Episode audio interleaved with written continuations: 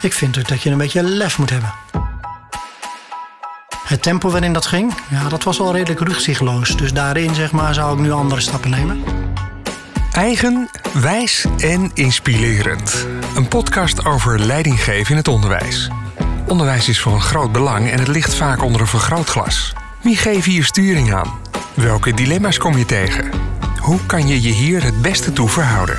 Hoe krijg je het onderwijs en de organisaties in beweging? Wat drijft deze mensen? Vanuit welke gedachten handelen zij? In deze podcast komen leidinggevenden aan het woord die dat dagelijks met veel plezier en toewijding doen. Ditmaal in gesprek met Erik Rietkerk, bestuurder bij CBO Meiland. En zoals het in het onderwijs betaamt, starten we de kennismaking met het Vriendjes- en Vriendinnetjesboekje. Naam, Ik ben eh, Erik Rietkerk geboren in uh, Barneveld. en de woonplaats. Ik woon momenteel eh, met heel veel plezier in Heerenveen. Broers en zussen. Ja, grappig dat je het vraagt. Twee oudere broers en twee jongere zusjes. En de burgerlijke staat. Eh, alleengaand. Met kinderen. Ik heb drie kinderen en die wonen elders. Dus variërend van Ede, Elburg en München. Mijn eh, collega's kennen mij als puntje puntje. Mijn collega's kennen mij als, ik denk, daadkrachtig, snel, analytisch, bevlogen. Ik vermoed dat dat wel termen zijn die daarbij horen. En die je ook herkent. Die herken ik ook, ja. Maar als de wekker gaat, denk ik. Heerlijk, weer een nieuwe dag. En een nieuwe dag die eh, brengt weer leuke dingen. Ja.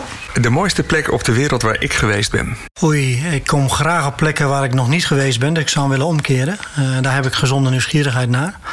Maar ik moet zeggen dat eh, het zuidpuntje van Bali... of bijvoorbeeld Midden-Finland... dat zijn wel plekken die ik erg mooi vind. De beste uitvinding die ik ken. Ik denk toch dat dat eh, Bluetooth of wifi zal zijn. Dus het draadloos data genereren. Volgens mij is dat ehm, tegenwoordig zeg maar... eh, ja, onontbrekelijk. Dat is iets wat eh, iedereen gebruikt. Jouw beste beslissing ooit. Ehm, leiding gaan geven in het onderwijs. Ah, mooi, ik kom er zo op terug. Mijn laatst gelezen boek. De meeste mensen deugen. Van Rutger nog iets. Ja, ik heb deze vakantie. eh, ik had het idee dat ik meedeed aan een trend. Heb ik ook maar eens eh, soldaat gemaakt. Het las lekker weg, mooi. Ik geef het liefste geld uit aan. Ja, het mag een beetje voor hobby's zijn. Maar ik moet zeggen dat ik ook in Indonesië eh één of twee sponsorkinderen heb, zeg maar. En denk dat daar misschien wel heel graag geld naartoe gaat. Ja, mooi. Net niet genoemd, maar nog twee kinderen erbij. Ja. En welke film kan je oneindig vaak kijken?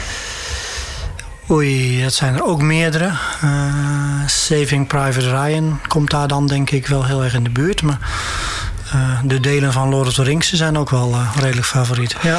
En wat doe je als je niet met werk bezig bent? Hardlopen, ehm, een beetje fietsen of mountainbiken. Sportief bezig zijn, denk ik. Ja. Je bent hier in dienst, waar we nu te gast zijn sinds. Februari 2016. En je functie? Voorzitter college van bestuur. Aan het woord was eh, Erik Rietkerk. Ik weet niet of het in de opnames te horen is, maar er is allemaal eh, gestamp boven ons en buiten. We zitten op je bestuursbureau. Dat klopt. Ehm, waar komt dat gestamp vandaan? Toen wij het bestuurskantoor eh, ruim anderhalf jaar geleden zijn gaan verbouwen, wilden we geen speelruimte voor kinderen weg laten vallen. Dus hebben we ervoor gekozen een grote tribune met glijbaan te maken en op het dak speelterrein te handhaven. Ah. In de Randstad is dat heel gewoon, in Friesland is dat best bijzonder. dat verklaart in ieder geval als we straks wat gejuich of eh, gestampt Ja. horen. Ehm, nu bestuurder. Eh, als we even teruggaan naar eh, de kleine Erik. Wat wilde je worden later als je groot was? Nou ja, het toeval wil dat ik met de huidige staatssecretaris van VWS, Paul Blokhuis, de jeugd heb doorgebracht. En zijn broer Leo Blokhuis, ook wel bekend, hoorde daar ook bij. Wij wilden toen samen gaan voor de wegenwacht. Dat is het uiteindelijk niet geworden. Ik ben na de HAVO ehm, eigenlijk verzeild geraakt tot de Pedagogische Academie. Omdat dat een HBO-opleiding was die je in drie jaar kon doen. Daar waren er twee of drie van. En vervolgens ben ik eh, voor de dienstplicht... eh, eh, in het leger terechtgekomen. En eigenlijk heb ik daar mijn eerste stappen op het gebied van leidinggeven gezet. En daarna? Hoe is het gelopen? Werkzaam geweest in Nieuwekerk aan de IJssel. Ehm, vervolgens het Harde. Vervolgens speciaal onderwijs Apeldoorn. Dus eigenlijk ehm, gedurende een aantal jaren steeds de uitdaging van een plek. Maar vervolgens ook wel weer het doorgroeien naar andere dingen. En wat was dan die rode draad in al die banen die je deed? Allemaal ik denk in het onderwijs wel, Onderwijs, maar dan vooral uh, ervoor zorgen dat collega's uh, zich kunnen ontwikkelen. En uh, ja, ontwikkeling van mensen. Dus leerlingen, maar ook collega's. Dat, dat vind ik eigenlijk wel het allerleukste wat er is. Dus mensen in staat stellen zelf beter te worden in dat wat ze doen.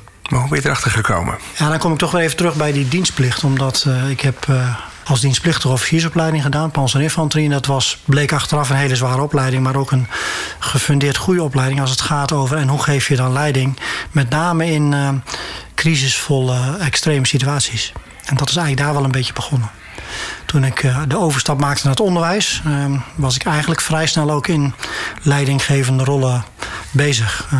of je dan ICT-coördinator bent, of het heet adjunct directeur, of bouwcoördinator of leidinggevende, dat ging eigenlijk vrij snel. Ja. En, en wat neem jij dus mee wat er dan niet was? Hoe kan het dat jij op jonge leeftijd al die kansen kreeg? Um, ja, ik denk dat het voor een deel ook wel toeval is. Maar ik denk ook dat het iets is van uh, blijven zoeken uh, wat bij je past. En ook uh, een beetje nou ja, lef kunnen hebben voor jezelf. om nou niet het geëigende en het gemakkelijke te doen. Maar ook wel wat weerstand opzoeken. Ja. Het wordt leuk als het spannend wordt. Ja, precies. Je ogen ja. gaan twinkelen bij. Ja, nou, maar goed, daar zit ook iets bij van... ik heb wel een bepaalde allergie voor routine. Dus als ik dingen twee of drie keer moet doen... dan vind ik dat wel heel lastig. Het kan, maar dat is wel lastig. Ja. En zitten er dan ook valkuilen bij? Want dat klinkt bijna als never a dull moment. Um, nou ja, de, de, de, kunst bij leidinggeven is als je dat vanuit bepaalde kaders doet... dat je uh, collega's zeg maar, ook in het juiste tempo um, um, mee moet kunnen nemen... in de beweging die je zoekt. En dat tempo kun je niet alleen maar zelf bepalen. Dus dat moet in gezamenlijkheid. En um, ik ben daar wel eens te snel in. Dus als je het hebt over valkuilen, dan gaat dat wel eens heel snel. Ja.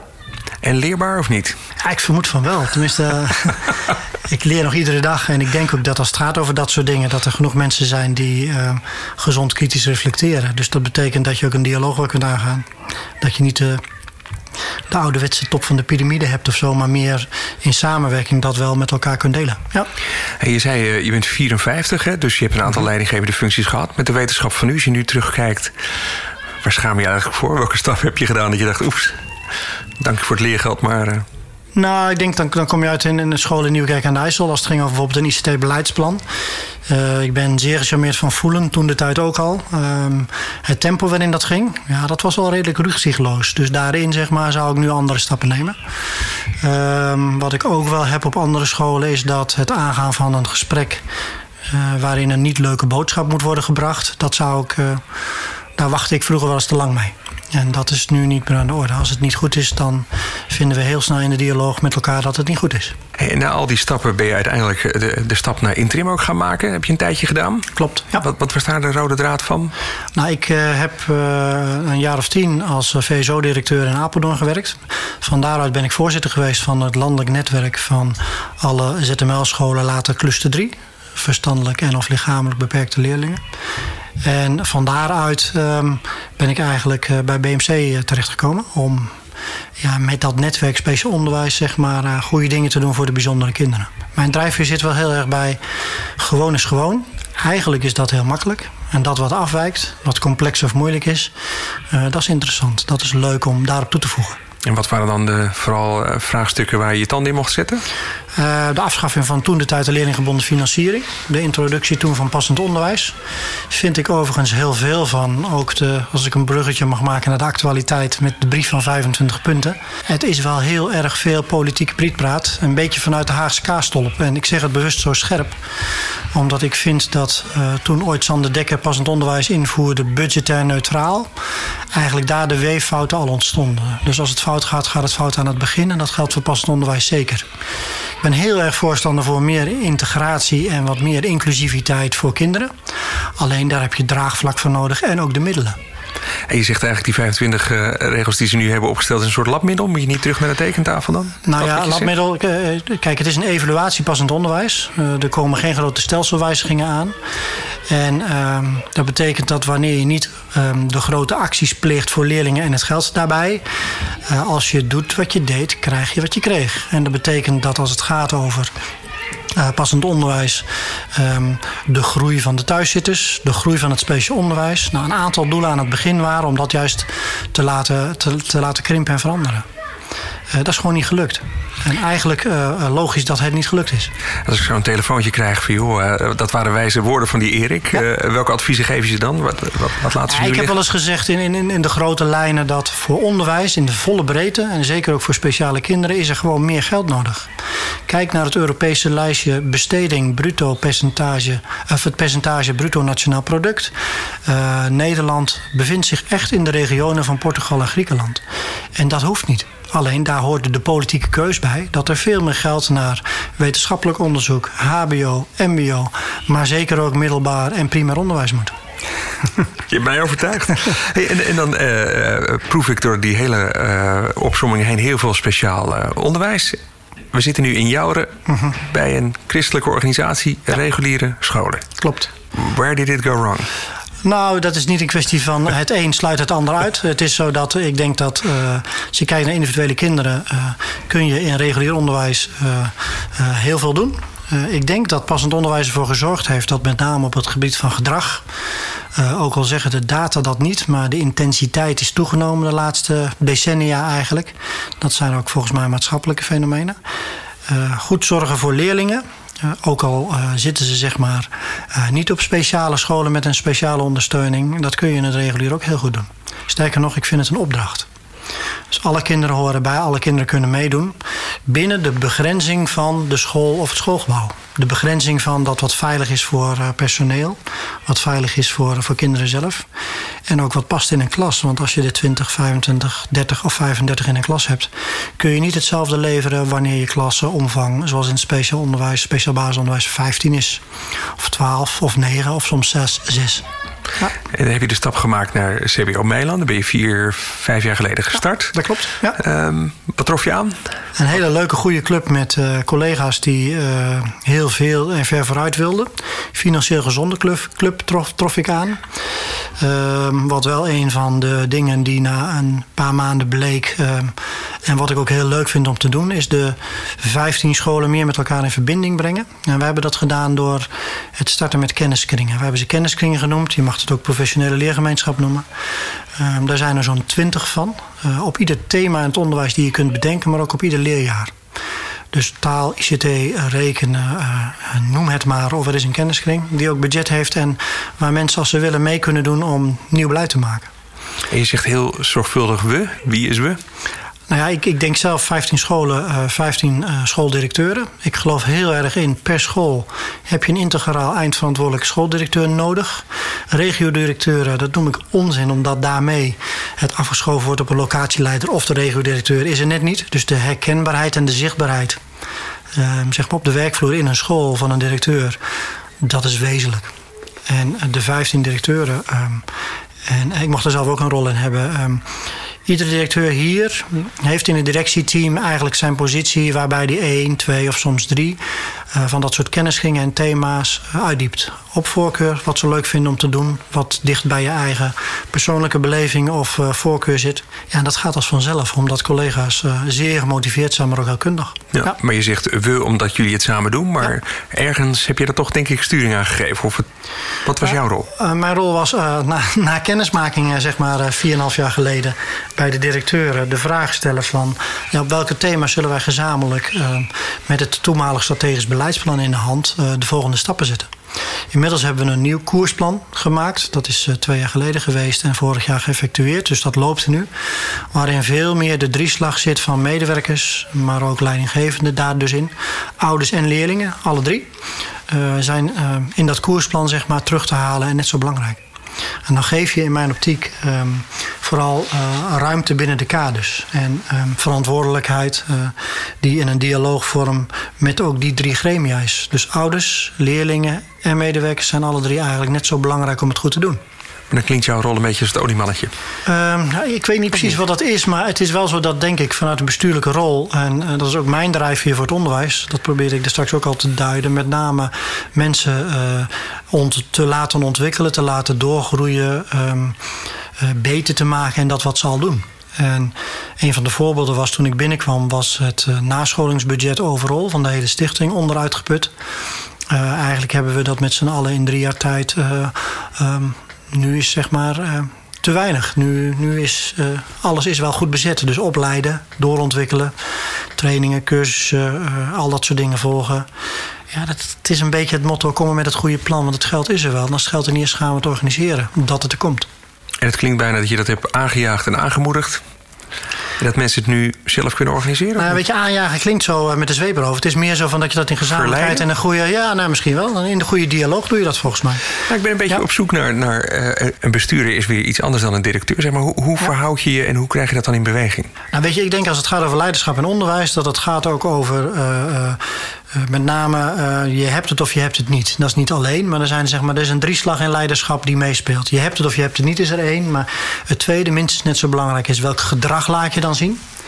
En het derde is hoe ga je om met de situaties die je tegenkomt. Hoe flexibel en hoe, uh, hoe goed kun je je aanpassen.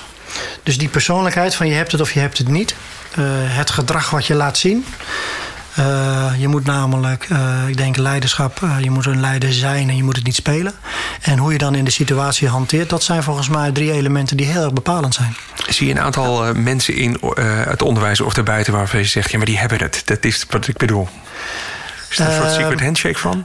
Ja, nou ja, weet je, ik denk dat op het moment dat je mensen tegenkomt, je, je onderbuikgevoel als professionele referentiekader, zeg ik altijd, daar, daar merk je het wel aan. Dus als iemand iets te vertellen heeft en die komt binnen, dan uh, is dat meestal wel wat je dan zeg maar ook non-verbaal kunt, kunt lezen of zo.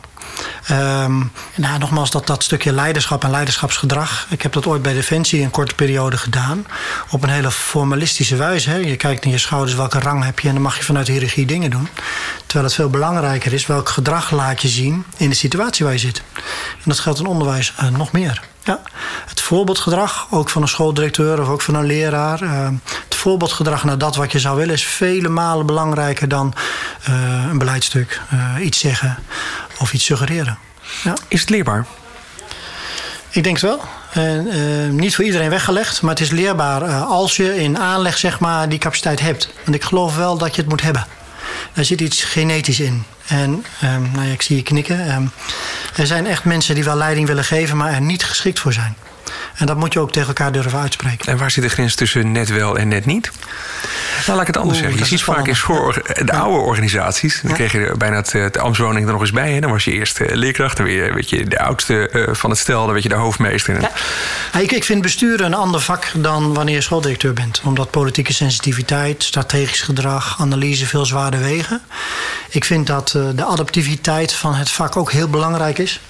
Dus hoe effectief kun je als bestuurder reageren op veranderingen om je heen? Samenwerken en ontwikkelen, ook met partijen die een strategisch tegengesteld belang hebben, hoort daar ook bij. En dat is gewoon niet iedereen gegeven. Ik vind het heel lastig om te zeggen die wel, die niet. Uh, het is ook zo dat je mensen de kans moet geven om dingen te doen. Maar ja, uh, eigenlijk met een half jaar tot een jaar merk je wel of het succesvol is of niet. Ja. En als je nu terugkijkt, dat mag je even over jezelf zeggen, iemand die dit luistert. De aanpak die je gedaan hebt, is die voor jezelf succesvol? Um, nou, ik denk dat daarin aanleg en uh, ik heb helemaal niets zeg maar, met het militaire vak, maar dat Defensie toen de tijd, uh, begin 20, me daar wel in gevormd heeft. Dus daar zit wel een stukje.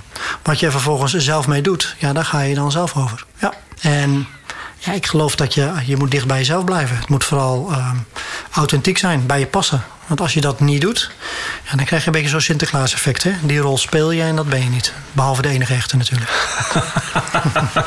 ik, ik hoor je een aantal eigenschappen toedichten die uh, je vast van jezelf ook van toepassing vindt. Hè? Uh, je hebt het of je hebt het niet. Heb je het uh-huh. of heb je het niet? Ja. Hoe handel je? Dat is het tweede wat je zei. Hoe handel ja, jij in deze organisatie? Nou ja, nogmaals, het gaat heel erg over... Um, als er bijvoorbeeld een nieuw functiegebouw is alle medewerkers rugzichtsloos als allereerst en dan ben je zelf als laatste aan de beurt. Dat betekent dat je dus in je voorbeeldgedrag zegt dat de ander in die samenwerking belangrijker is dan jouw belang vanuit je rol. Dat ontslaat je niet van een verantwoordelijkheid als bestuurder, maar wel hoe je zeg maar, in de omgeving uh, met de mensen omgaat. Um, als het gaat over um, het voorbeeldgedrag van dingen doen. Ja, ik let niet op de klok. Mijn standaard werkdag is van 7 tot 7. Dat staat nergens, maar ik vind het gewoon leuk. Ik heb er lol aan en ik krijg er energie van. Maar dus dat, ja. van 7 tot 7 werken, dan zou een plaagvraag kunnen zijn: waarom past het dan niet in 8? In 8, hoe bedoel je? Waarom past het niet in 8 uur?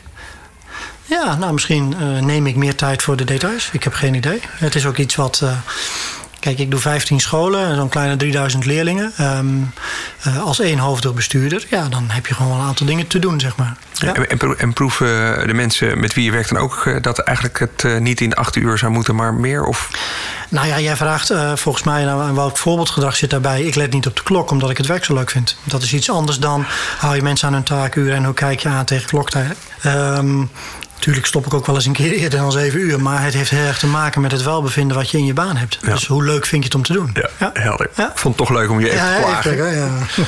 hey, en, en tweekoppig bestuur, waarom niet? Dan, eh, dan ben je op tijd thuis. Um, nou ja, hier is ervoor gekozen om dat niet te doen. Um, met name ook omdat um, we eigenlijk zeggen dat wat we als stichting bovenschools doen, ons overheidspercentage willen we zo laag mogelijk houden. Hier werken uh, niet in fulltime, maar zes mensen die op de wezenlijke onderdelen van de stichting staan. Uh, iemand voor personeel, iemand die geld doet in huisvesting, secretariële ondersteuning, iemand die de communicatie en de sociale media doet. En we hebben sinds januari 2017 prima contact en doen een aantal ondersteunende diensten bij OBM, het bestuursbureau in Meppel. En die mix is voldoende. En daarmee uh, kun je, om het maar eens even Engels te zeggen, lean en mean prima draaien. Ja. Je hebt de organisatie hier aardig in beweging gekregen. Kan je eens een paar succesjes delen waarvan je denkt... ja, dat, dat liep hier zo mooi, ben ik aan trots op. Nou, het begint met de, de, collega's die ik hier tegenkom... waarbij eigenlijk iedereen hart voor kinderen heeft... de goede dingen wil doen vanuit het onderwijs. En waarin uh, iedere leraar um, bevlogen is voor het vak. Ik kom eigenlijk geen mensen tegen die dat niet willen. En natuurlijk is er wel eens wat, maar daar begint het mee.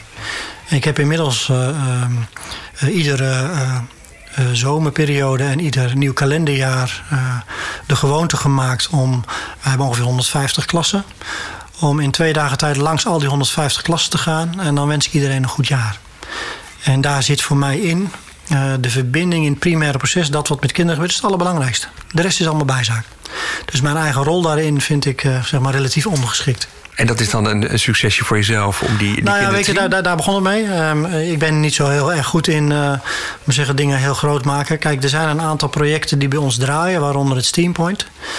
Uh, CBO Meiland slash Steampoint. Um, wat als het gaat over wetenschap en technologie, wij voorloper zijn uh, voor de implementatie daarop.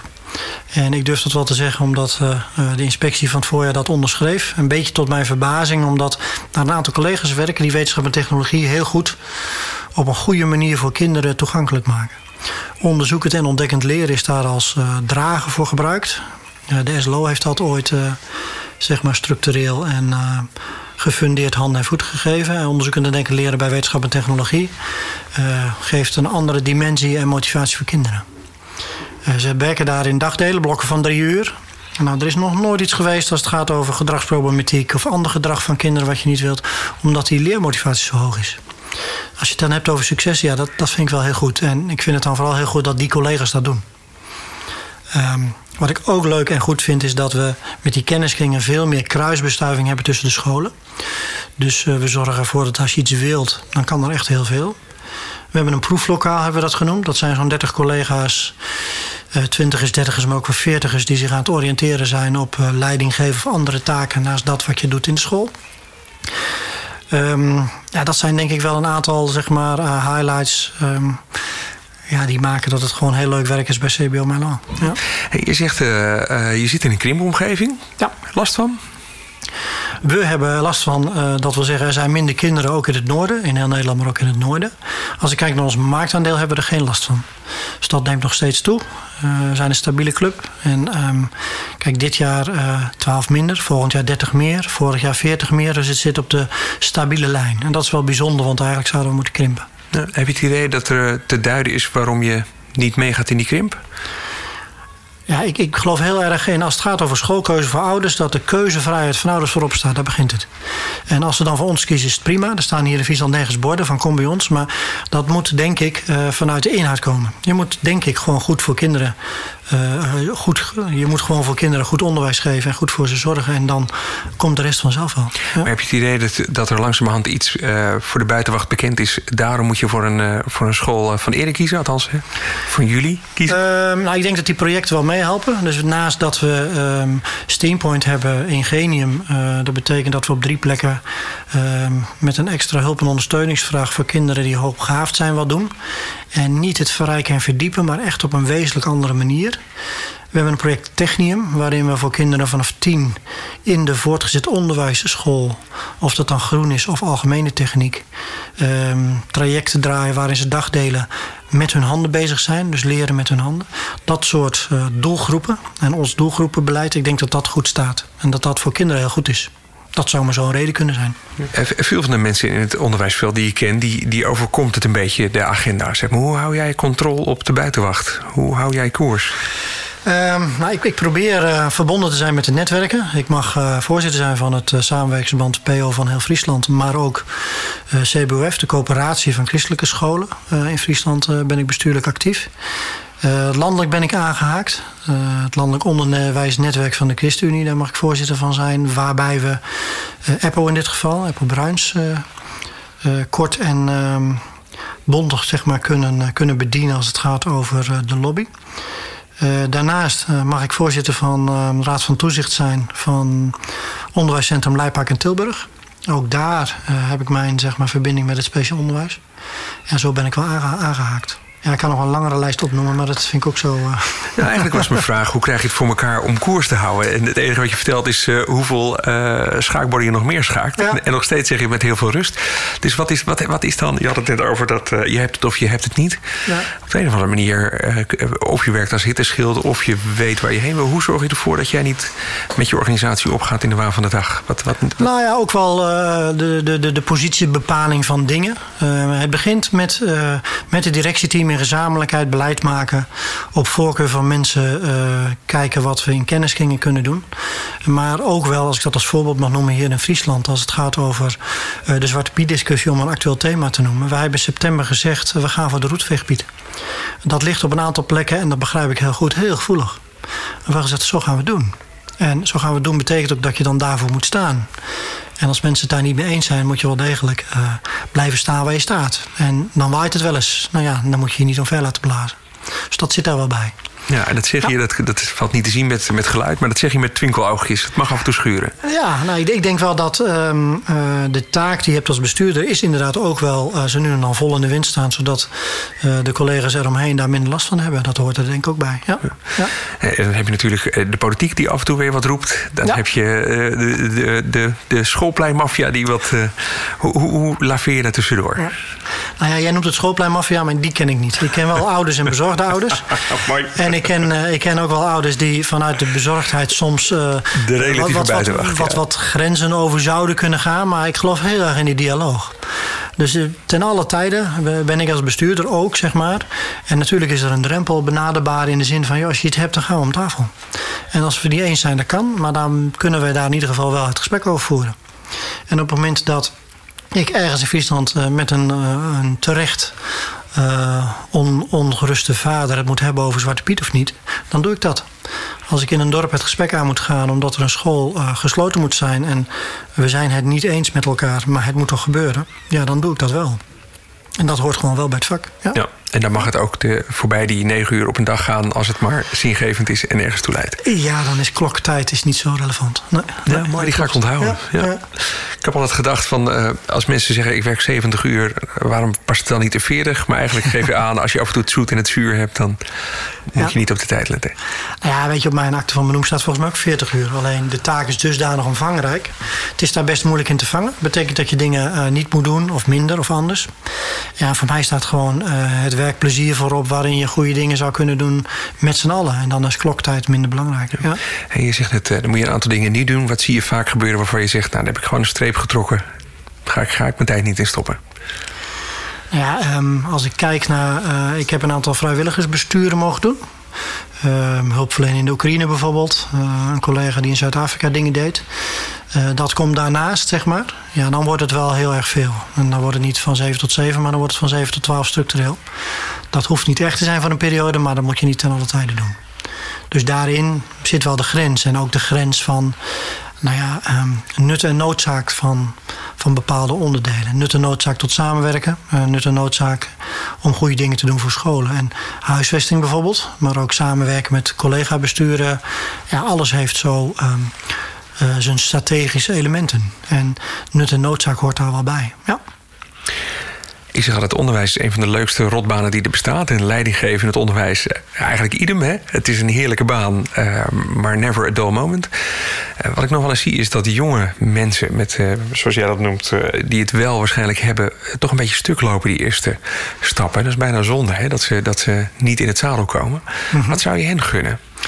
Nou ja, er zijn is dan iets, hè? Dus er zijn en er doen. Maar ook wel het stukje van, maar wil je nog leren? En een van de valkuilen uh, uh, zou kunnen zijn bij beginnend leidinggevende... dat je denkt, ik ben het... terwijl je het niet moet willen, uh, willen zijn in de zin van de rol pakken. Het gaat om dat wat je zeg maar, vanuit je eigen persoonlijkheid kunt toevoegen. Dus het begint bij jezelf. En als je in een rol stapt die heel veel elementen in zich heeft... van sturen, functioneel niet bij je passend... Nou, dan loopt hij uit het spoor. Dan loopt hij echt uit het spoor. aan de voorkant kun je daar wel wat aan doen hoor. Dus ik, ik doe ook al iets met Bergman, ken je misschien ook wel. Ja. Dat is een redelijk goede voorspeller waar je op zou moeten kunnen letten wanneer je aan dat soort dingen begint. En iedereen kan eraan beginnen. Of je succesvol bent daarin, ja, dat blijkt later pas. Ja. En wat gun je die... die, die uh, beginnende bestuurders bedoel je? Nou, beginnende leidinggevende. Beginnende leidinggevende? Ja. Nou, um, ik denk zelf dat uh, als je uh, leiding gaat geven... dat je dat vooral moet doen vanuit verantwoordelijkheid. Dus je bent verantwoordelijk voor een organisatie. Ik vind dat het dienstbaar moet zijn. Dus je moet dienstbaar kunnen zijn naar mensen toe. Ik vind ook dat je een beetje lef moet hebben. Lef en moed hoort daar ook bij. Nou, die drie elementen zijn voor mij eigenlijk wel um, heel belangrijk om daar ook met plezier in te werken. Vervolgens vind ik ook dat je dat met waarden en normen moet doen. Uh, de waarden en normen uh, die Um, niet clichématig hoor, maar zoals Luc Stevens onlangs een leuk artikel daarover had. Um, normenloos en waardeloos onderwijs bestaat niet. Het wordt bij de collega's van het openbaar onderwijs nog wel eens genoemd. Hè? Het is openbaar en uh, voor iedereen toegankelijk zonder normen. Dat is niet waar. We werken allemaal met bepaalde waarden. En daarmee zeg maar handel je normatief. Welke kleur je dan ook hebt. Ja. ja. Ja, ik heb ooit eens met uh, kinderen op een openbare school gedacht... als we nou tien regels kunnen bedenken om goed te leven... kwamen we toch aardig tot de tien geboden, zullen we maar zeggen. Hè? Ja, nou ja, dat, dat, lief is, uh, uh, ik denk, we, ja, de, de, grondwet is ook geënt zeg maar, op dat gedachtegoed. Ja. En het wil niet zeggen dat je daarmee iedereen dat verplicht... Uh, dat je dat iedereen, bij iedereen verplicht moet stellen. Maar het is wel iets wat meespeelt. Ja. En ik, spraak, ik, ik praat dan nu, dat is ook een beetje veilig, hè? Luc Stevens, maar na. Ja. ja. je kan minder citeren. Ja. Hey, er, gaat, er gaat heel veel goed in je organisatie. Ja. Uh, waar schuurt het voor je? Ja, ik vind dat wij structureel in het onderwijs, dus ook bij ons, uh, te weinig middelen hebben om het goed te doen. En uh, ik denk dat we, als we kijken bij CBO Meiland, er voldoende financiële middelen zijn voor de beperkte dingen die we doen, maar we willen veel meer doen. En als ik zie wat we uit eigen middelen moeten doen, um, schrik ik daar wel eens van. We hebben er ook voor gekozen toen de leraren meer kregen vanuit Den Haag. Om datzelfde percentage bij assistenten en directeuren ook toe te voegen uit eigen middelen. Omdat het onrecht is om dat eenzijdig te doen. Dat hebben we nu vervolgens in het nieuwe functiegebouw meegenomen. Middelen zijn dan daarbij dus heel essentieel. En waar, waar loop je nog meer op leeg? de grilligheid zo hier en daar vanuit de Haagse kaarstolp noem ik hem. Ja. Ik ben politiek voldoende betrokken om daar de plus en minnen van te zien. Maar de grilligheid van de Haagse kaarstolp als het gaat over uh, regionaal of centraal beleid maken. Als er problemen zijn, moeten we ze regionaal oplossen.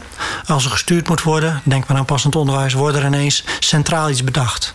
Dus een landelijk referentiekader voor ondersteuning en zorg is natuurlijk absoluut onzin om dat te doen. We hadden leerlinggebonden financiering, het rugzakje, was heel succesvol, maar werd gestopt omdat het te duur werd. Dus het zit toch wel weer steeds vast op die euro's. Dat geldt nog steeds. De reflex van Den Haag om regionale problemen op te lossen door centrale regels in het land te gooien, uh, dat helpt niet. Daar moet je, en dan zeg ik wel heel netjes, durf regionaal te differentiëren. Nou, dat geldt niet alleen bij corona, COVID-19, maar eigenlijk bij alle beleidsterreinen. Durf regionaal te differentiëren. Laten we daar maar eens op uh, inzoomen. Ik kwam binnen, toen lag er nog een, een kaart die volgens mij... De eerste golf praten we erover gestuurd is naar personeel. Hoe hebben jullie dat hier gedaan? Eigenlijk vrij snel. Wij hebben uh, zondag 17 maart uh, met het directeurenteam uh, ik denk smiddags in de buurt van de persconferentietijd, zes uur of zeven uur, overleg gehad. En vervolgens gezegd: als de school dicht gaat, kunnen we vrij makkelijk digitaal doorschakelen. Uh, we waren de jaren ervoor onder aanvoering van die steekcoördinator, maar ook die steekkenniskring, al doorgeschakeld naar digiborden in alle klassen en ook devices. Of dat dan Chromebooks zijn, iPads, laptops, maakt niet uit. De dinsdag is, of sorry, de zondag hebben we dat gedaan. De maandag was voorbereidingsdag en de dinsdag had iedereen zijn pakketje schoolwerk voor thuis, inclusief device, en draaiden we. Dus ik heb ook wel wat, wat verbazing gekeken. Kom ik weer uit uh, als voorbeeld in Rotterdam, die drie weken later um, blij en terecht blij laptops uitdeelde. Bij ons draaide het al twee weken. Dus zo hebben we dat gedaan. En wat was jouw rol erin? Uh, niet anders dan um, de gezamenlijkheid zoeken van um, wat is goed voor uh, de scholen. En um, met de directeur in gezamenlijkheid kijken, joh, wat, wat is er nodig? Wat hebben, de, hebben, we met elkaar nodig om dat goed te doen? En corona is lastig, het doet veel met de maatschappij. Wat ja. heeft het de organisatie wel opgeleverd? Um, ik merk dat een uh, heel groot contingent van uh, lesgevende collega's toch veel makkelijker gedigitaliseerd is. Dus dat heeft het volgens mij opgeleverd. Uh, de weeffouten vanuit ons eigen zeg maar digitale manier van werken. Heel veel elementen van Google die nu echt geïmplementeerd zijn en ook gebruikt kunnen worden. Um, ja, en de relativiteit van wat is onderwijs eigenlijk en hoe kijk je aan tegen lesgeven in een leslokaal op hetzelfde moment met kinderen. Ik denk dat dat elementen wel zijn. En wat denk je over twee jaar dat er nog uh, van nou een beetje tot mijn schrik zie ik wel dat er weer een soort terugval is. Of oh, nu gaan we weer gewoon doen. En met gewoon betekent het dan, we gaan weer terug naar 2018. Um, omdat we dat gewend zijn. Dat is natuurlijk heel spannend. En spannend in de zin van dat hoeft niet. Gelukkig zijn er een heel aantal scholen die bijvoorbeeld rekenen volledig geautomatiseerd hebben. En of je dan met een uh, Chromebook toevallig in eenzelfde lokaal uh, zit of in eenzelfde gebouw of niet, dat is minder van belang. En ik zie en ik hoop dat dat dan wel doorzet en dat we daar veel meer van zullen zien. Ja. Wat heb je hopeloos onderschat uh, in je eigen functie eigenlijk? Oeh. Um, nou, niet onderschat, maar ik denk wel dat er bewustwording gekomen is op het feit dat het ook wel een publicitaire rol is. Er zit een publicitair kantje aan. Als je iets vindt of zegt en het gaat over meerdere scholen, dan is de lokale pers er toch vrij snel bij. En we hebben ooit met Nout Cornelissen een uh, tweejarige leergang gedaan, professionele communicatie en PR. Met alle directeuren overigens. En dat is wel heel prettig om je bewust te zijn van: oké, als ik dan iets moet communiceren, hoe doe ik dat dan? Uh, we hebben een hele periode gehad toen de persconferenties waren met corona. Dat we drie scenario-brieven hadden liggen. En binnen een half uur hadden we het juiste scenario naar iedereen gestuurd. En dat voorkwam met name communicatie over de communicatie. Dus dat is wel iets wat. Um, daar heb ik zeg maar veel geleerd. Ik denk zelf dat. Uh, ik weet niet of het raar klinkt hoor. Ik niet. Uh, als zou ik er niet aan beginnen. Als ik het niet leuk zou vinden, dan zou ik er niet aan beginnen. Dus daarin zit verder geen niks spannends of zo. Nee? Leuk. Nou, als ik zit even na te denken, gewoon een soort scenario denkend al participeren. Ja. Nee, maar is nu voor 8 december ook. Dus ik heb uh, met een collega die de sociale media doet. Ik zei, nou, we hebben twee brieven. En uh, we kijken even en dan tikken we af welke we eruit doen. En dan is dat wat het is. Ja. Het klinkt een beetje als, als, als Kruijf als ik af en toe naar je luistert. Is iedereen nou zo gek of ben ik nou zo slim? Er zit, er zit toch ergens een soort secret handshake wat je meeneemt. Nou, laat ik het anders zeggen. Uh, je hebt het al in, in veel zinnen bij, zeg maar. Wat, wat is jouw visie op leiderschap dus? Uh, nou ja, weet je, als het gaat over onderwijs, dan, dan begint het met hoe kijk je aan tegen leerlingen en kinderen. Dus dat, dat is één. Het tweede, vanuit welk uh, waarden- en normenperspectief doe je dat? En het derde is dan, uh, hoe geef je dan vulling aan leiderschap? En nou, nogmaals, leiderschap is dat effectief reageren op veranderingen. Die adaptiviteit staat dan wel voorop. Um, ja, heb je het of heb je het niet? Wat doe je er precies mee? Maar ook um, dat situationele. Hoe handel je op dit moment in deze situatie?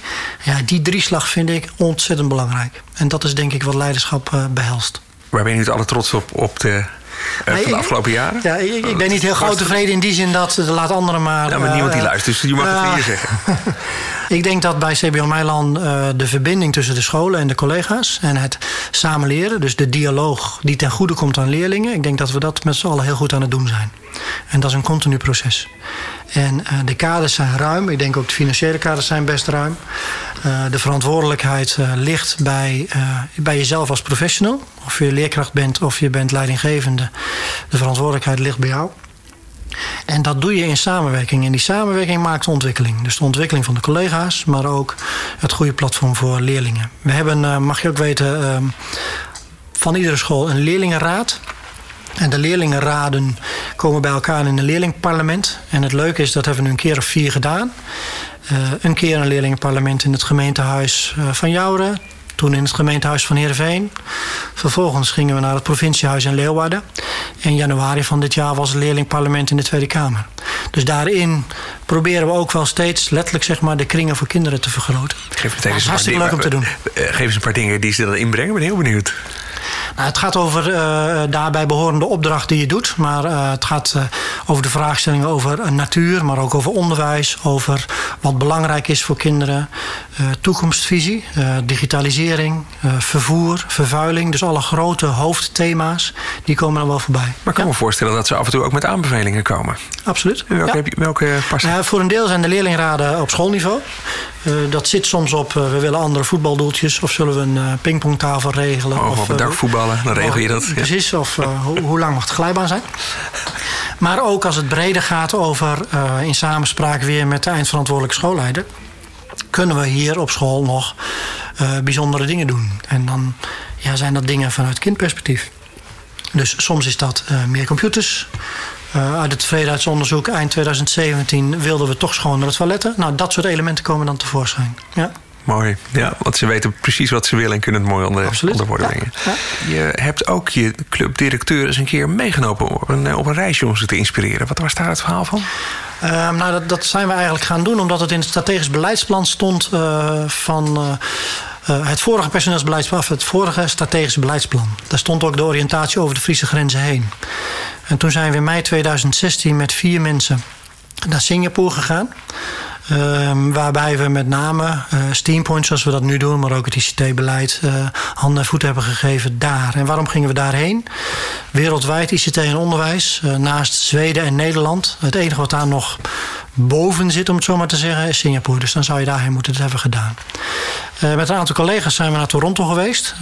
drie collega's, drie schooldirecteuren, die hebben een master Innovation and Learning, geloof ik, gedaan. Of, uh, of de MEL. Ik weet even niet welke master, maar ze hebben een master gedaan. Daar hoort een uh, buitenlandse oriëntatie bij. En toen hebben we een breder getrokken. Wie zou daar nog meer mee willen kijken? En toen zijn we daar met een groep heen gegaan. En met hetzelfde gemak gaan we eind april... Uh, met alle reken- en alle taalcoördinatoren naar Finland omdat daar met de PISA-lijstjes in de hand uh, blijkbaar goed reken- en taalonderwijs wordt gegeven. Maar of dat dan ook zo is, ja, dat is dan nog maar de vraag. Mooi, dus met welke opdracht stuur je ze erheen? Ja, eh, ik geef daar geen opdracht toe, maar meer heeft het zin om vanuit het referentiekader wat je nu hebt op het gebied van rekenen en taal, want jullie zijn of rekenspecialist of taalspecialist. Waarom uh, zijn de opbrengsten van het Finse onderwijs op dit gebied vele malen hoger dan dat wij ze hebben? En waar ligt dat aan? Is dat een andere manier van meten? Dat zou maar zo kunnen. Of is dat uh, ze beginnen pas vanaf zes jaar in het onderwijs en hun lesdagen zijn veel korter? Geen idee. Dus daarom moet je daar ter plekke zeg maar kijken. Ja. Ja.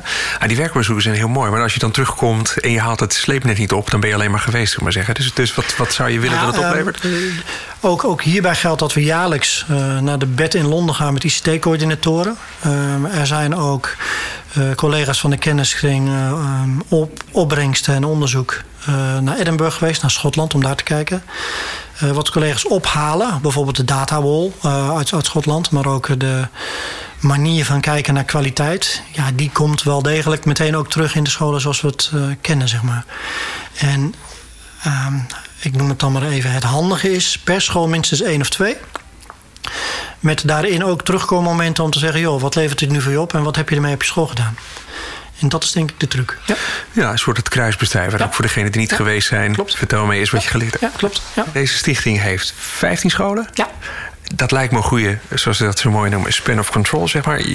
besturen met een school of 40, 50. Wat, wat, wat zou je die gunnen? Of, of ik geloof dat doet... er grofweg zeg maar 20 kun je prima uh, één doen. Heb je 40, ja, dan denk ik dat je met z'n tweeën toch uh, uh, wat, wat gaat verdelen. Um, ik ben wel heel erg van nabijheid en aandacht. En ook als het gaat over voorbeeldgedrag. ik probeer wekelijks de directeur allemaal te spreken. Het liefst live, maar meestal ook telefonisch. Of soms via een app, maar het liefst ook wel telefonisch. Zeker beginnend leidinggevende bij ons. Um, en dat hou ik best lang vol, zeg maar. Wekelijks contact. Hoe gaat het? Wat heb je nodig? Um, waar zijn dingen die... En dan hebben we denk ik de goede zeg maar, opbouwende dialoog wat te pakken. Ja. En hoe organiseer je dat? Ben je zo attent of moet je dat agenderen? ik denk een mengvorm. Ik probeer uh, mee te denken. En, en het leuke vind ik wel dat als je zelf zeg maar, in onderwijs ook verschillende rollen hebt gehad, je ook wel een beeld hebt bij wat er dan nodig is bij een rol. Dat is niet altijd zo, zeg maar, maar je kunt een redelijke inschatting maken. Ik probeer attent te zijn, maar gelukkig uh, helpt de digitale agenda en de reminders die helpen ook wel. Hoor. Ja. Ja. Je had het net over die Bergman. Volgens mij noemen ze dat zo mooi kopen. Dat je gedrag toont of, of aanleert wat je eigenlijk niet beheerst. Wat, wat is voor jou uh, wat moet je zeg maar jezelf trainen om om die rol goed te kunnen doen? Wat doe je niet van nature, maar is wel nodig? Nou, ik denk dat ik nog beter kan luisteren. En ik probeer het altijd wel goed te doen, maar volgens mij zit daar nog wel een stukje. En luisteren in de zin van tijd nemen als bouwstenen van een dialoog. Ja, ik denk dat dat hem wel is. Even iets verder dan jou en omgeving. Uh, het onderwijsveld is volop in beweging. Wat is op dit moment de grootste vraag die er speelt, volgens jou? Um, nou, ik denk dat er een aantal hoofdthema's zijn. Passend onderwijs vind ik wel. En, en, en wat meer, uh, zeg maar, de inclusiviteit die, uh, die voorbij komt. De maatschappelijke discussie uh, en de draagvlak wat daarbij hoort. Want ik geloof heel erg in inclusiviteit. Maar het maatschappelijk draagvlak van alle ouders. en ook de juiste middelen zijn daarbij nodig. We mochten bijvoorbeeld in Toronto kijken. Uh, iedere school heeft een, in Toronto een klas waarbij kinderen specifieke ondersteuning kunnen krijgen. Graag kunnen we in Nederland prima regelen. Alleen de middelen hebben we daar niet voor. En daar moet je je niet door laten belemmeren. Maar wanneer je dat echt goed wil doen, heb je die middelen echt nodig. En als het geen overheidsbeleid is, dan is het vechten tegen de bierkaai. Uh, een thema uh, over salariering. Dus uh, als het gaat over wat is nog meer nodig. Het heeft me hoogtelijk verbaasd en nog steeds dat er verschil is tussen VO en PO als het gaat over salariering. Dus de harmonisering van het salarisgebouw duurt allemaal veel te lang, kan veel sneller. Het gaat dan over de juiste, adequate, goede arbeidsvoorwaarden voor collega's. een derde element vind ik nog steeds, die is ook al wat ouder. Het derde element wat speelt in het onderwijs is Um, onderwijs is het antwoord op ieder politiek dilemma wat je kunt bedenken. Is er meer agressie? Moeten we daar les in geven? Is er meer verkeersonveiligheid? Richten we ons daarop? Uh, denken we dat er te veel geld op de plank ligt van een samenwerksband? Dan moet dat ingezet worden. En ook daar geldt bij, dat zei ik straks ook al, dat um, de problemen worden gedecentraliseerd. En op het moment dat het niet gaat, wordt er centraal iets voor een regio bepaald. En dat gaat meestal net niet goed. Nou, wat hier in Friesland natuurlijk ook spreekt, is dat, uh, speelt, is dat uh, de Friese taal is actueel. Wordt ook steeds actueler, omdat ook de inspectie daar nu een rol in heeft gekregen. Um, ja, en daarnaast, dat is ook nog een, eh, vijfde onderdeel, uh, dat gaat over de staat van de gebouwen en de materiële instandhouding. En de structurele bezuiniging die de overheid daarop pleegt... door de percentages niet zeg maar, steeds jaarlijks bij te passen. Mijn vervolgvraag zou geweest zijn: hè, want wat speelt er in het onderwijsveld? Uh, wat is er op je antwoord? Je geeft meerdere uh, thema's. Ik wil ja. wel even inzoomen op die, op die, want die herken ik zo. Uh, dat alles een beetje over de schutting wordt gegooid en het onderwijs het mm -hmm. op mag lossen. Ja. Wat, wat zou daar de grote oplossing zijn? Voor jou? Het zit in, de, in, de, in de balans tussen wantrouwen en vertrouwen vanuit de overheid. Ik geloof heel sterk in dat wanneer de overheid meer vertrouwen gunt aan het onderwijs. Natuurlijk heb je altijd een percentage collega's die het net niet doet zoals het zou moeten. Maar 95 tot 98 procent gaat uitstekend. Waarom ga je daar niet gewoon mee uh, in de ruimte van de regelgeving dingen doen? En uh, het antwoord, want ik heb de gesprek ook wel gevoerd met politici. Ja, er komt meer regelruimte. Ja, maar die komt er binnen de beknelling en de beperking van wetgeving. Je zegt niet ga het maar doen, want je bent professional. Dus daarmee kun je de goede stappen zetten voor kinderen. Je zegt vervolgens, nou, dit is het pakket maatregelen wat erbij hoort. En je mag geen misbruik maken van X of Y. En dat wantrouwen, ja, dat maakt dat wanneer er dus centraal zaken voor de regio worden bepaald, ja, er een soort terughoudendheid is. Eerst maar zien. Ja. En uh, vandaag is het A, morgen moeten we meer B en overmorgen weer meer C. En dat is niet consistent naar dat. Ja. ja, en ergens op de sluitpost mag rekenen, taalspelling begrijpend lezen ook nog op het leesprogramma. Ja, we zitten, nou dan kom ik weer op het percentage bruto nationaal product. We zitten in Nederland natuurlijk voor een dubbeltje op de eerste rang. We doen het eigenlijk voor de middelen die we inzetten heel erg goed. Alleen als je meer middelen toevoegt, uh, denk ik dat het nog beter kan. Ik zit, uh, dat kan niemand zien, met een glimlach de hele tijd te luisteren. Ik, uh, ik, ik dank je voor de tijd die je, die je hebt genomen om ons eens even in je hoofd mee te nemen. Ik wilde afsluiten met welk motto of tegeltestje is voor jou echt leidend? Ja, ik ben niet zo van de tegeltekens, maar ons koersplan zegt samen voor de wereld van morgen. En samen wil dan zeggen dat we dat met leerlingen doen, met ouders verzorgen, maar vooral ook met personeel. En samen voor de, met de wereld van morgen betekent vanuit ons perspectief het goede zoeken voor kinderen. Aan het woord was Erik Rietkerk. Dankjewel voor je tijd. Welke inspirerende leidinggevende wil jij wel eens aan het woord horen? Laat het me gerust weten via frank.schildkamp.bmc.nl